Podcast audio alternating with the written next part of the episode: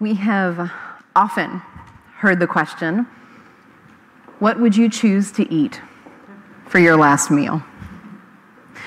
It comes to us a bit grimly from the final meal offered a prisoner prior to execution. At a party, if you can remember those, we might meander around and speculate on our favorite foods, our last meals hot pot, steak, mom's lamb curry. We talk about the food. But other questions along those lines, questions that might fill out the scene, don't come up at parties. With whom would you share your last meal? If you only had one meal left, what would you talk about? What would you do? What would you be thinking or feeling? Those are not appropriately casual questions. Do not ask those at your next party, whenever that may be.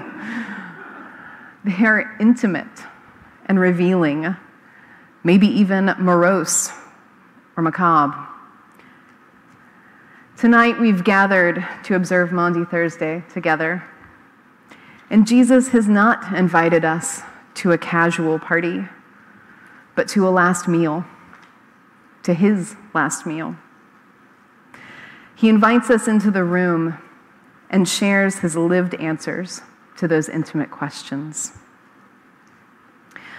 Maundy Thursday begins the weighty last leg of our journey toward Easter. It's a night of contrast. We have, on the one hand, the warmth and intimacy of the upper room. It's here Jesus had his last meal, here that he breathed new life into the Passover, giving us the sacrament of communion. As here he washed feet, enacting his new commandment to love one another. It's here Jesus taught and prayed, and where he and his disciples had great conversation, asked questions, and sang together. The threads of betrayal and suffering are on Jesus' mind in that room, but they are not the only thing he has in mind. The community, though broken, is blessed. The upper room is a place of warmth, it's a glow. We then follow Jesus into the contrast, the cold, lonely darkness of a night spent outdoors. The threads of community remain, though they are now seen through a lens of weakness and frailty. We watch his anguish and prayer and his betrayal. While our service tonight will send us out into the night, the latter part of Maundy Thursday, our gospel passage places us at the proverbial hearth of the upper room. And I am thankful for it. I'm thankful that we don't go straight from the waving of palms to the hardwood of the cross, from public honor to public shame. I'm thankful, rather, that tonight we are invited to partake of the weighty tenderness of Maundy Thursday. I have eagerly desired to eat this Passover with you before I suffer. This is how Jesus begins the night in the Gospel of Luke.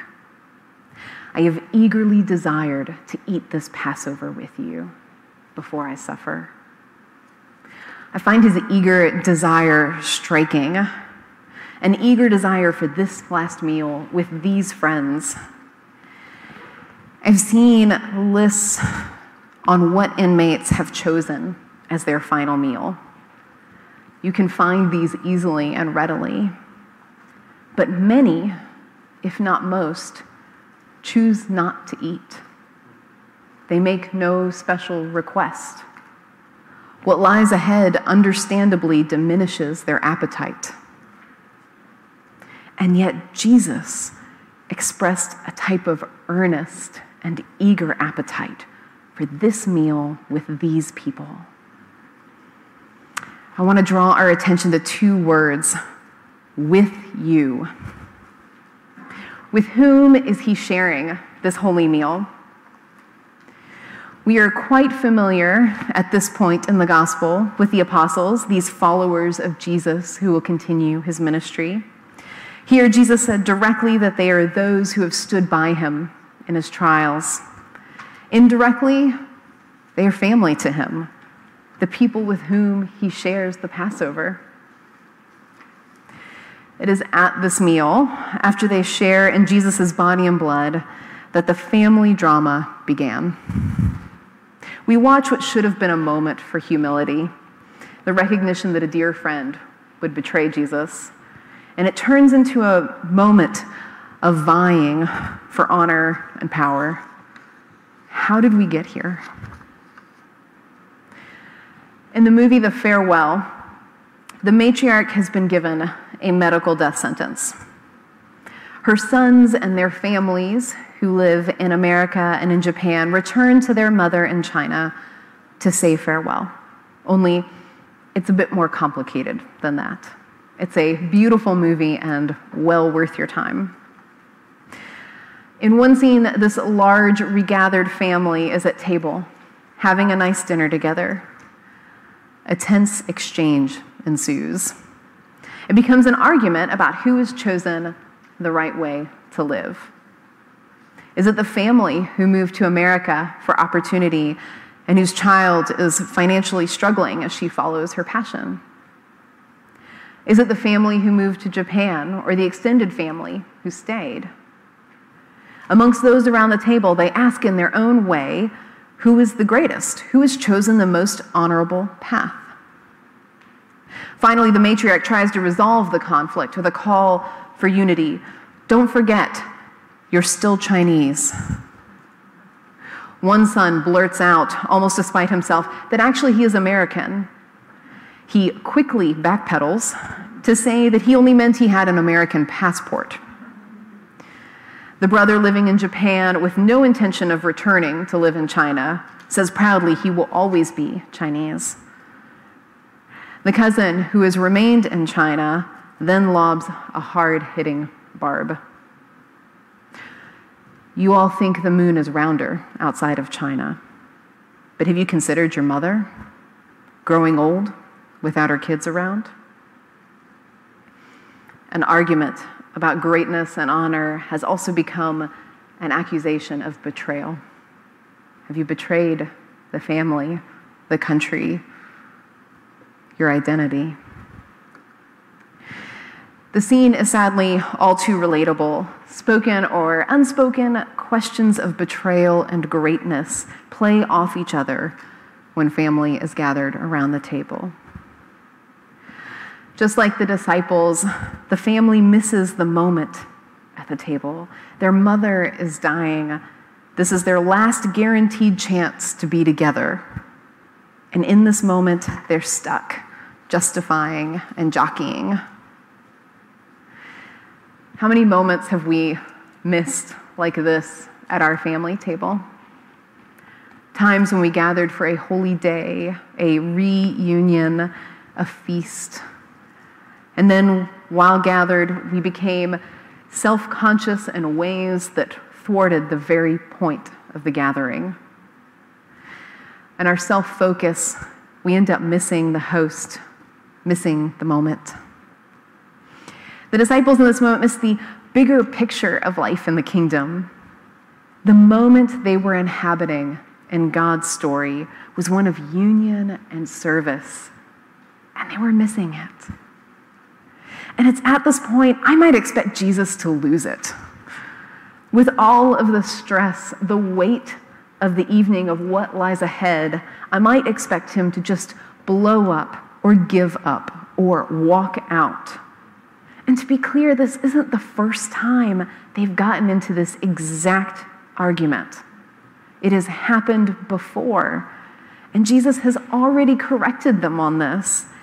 And now they're getting into it again at his farewell meal. I have eagerly desired to eat this Passover with you before I suffer.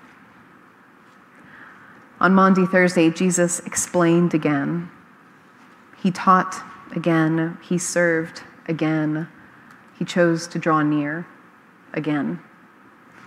He did not tolerate nearness to his disciples, he delighted in them and called them closer.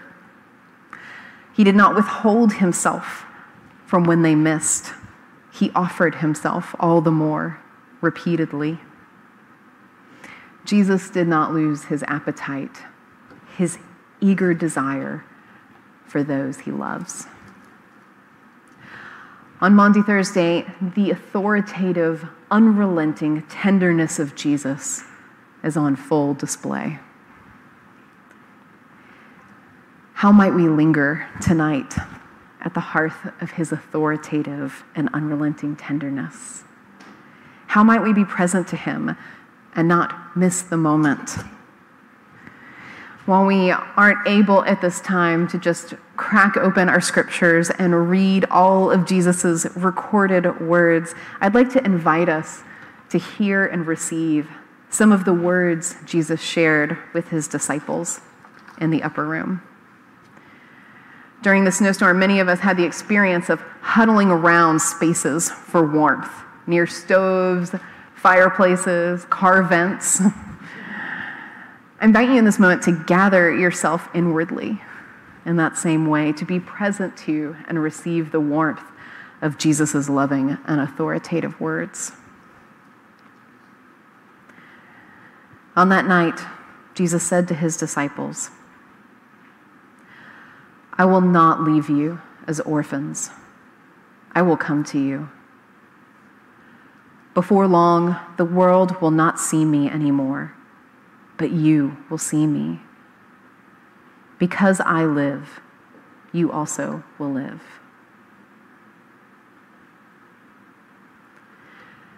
As the Father has loved me, so have I loved you. Now remain in my love.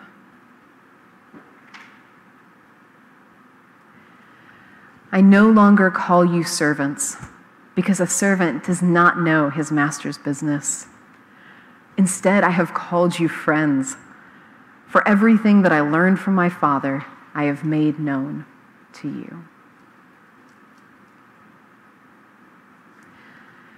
Now is your time of grief, but I will see you again, and you will rejoice, and no one will take away your joy. A time is coming and in fact has come, when you will be scattered, each to your own home. You will leave me all alone, yet I am not alone, for my Father is with me. I have told you these things so that in me you may have peace. In this world you will have trouble, but take heart. I have overcome the world.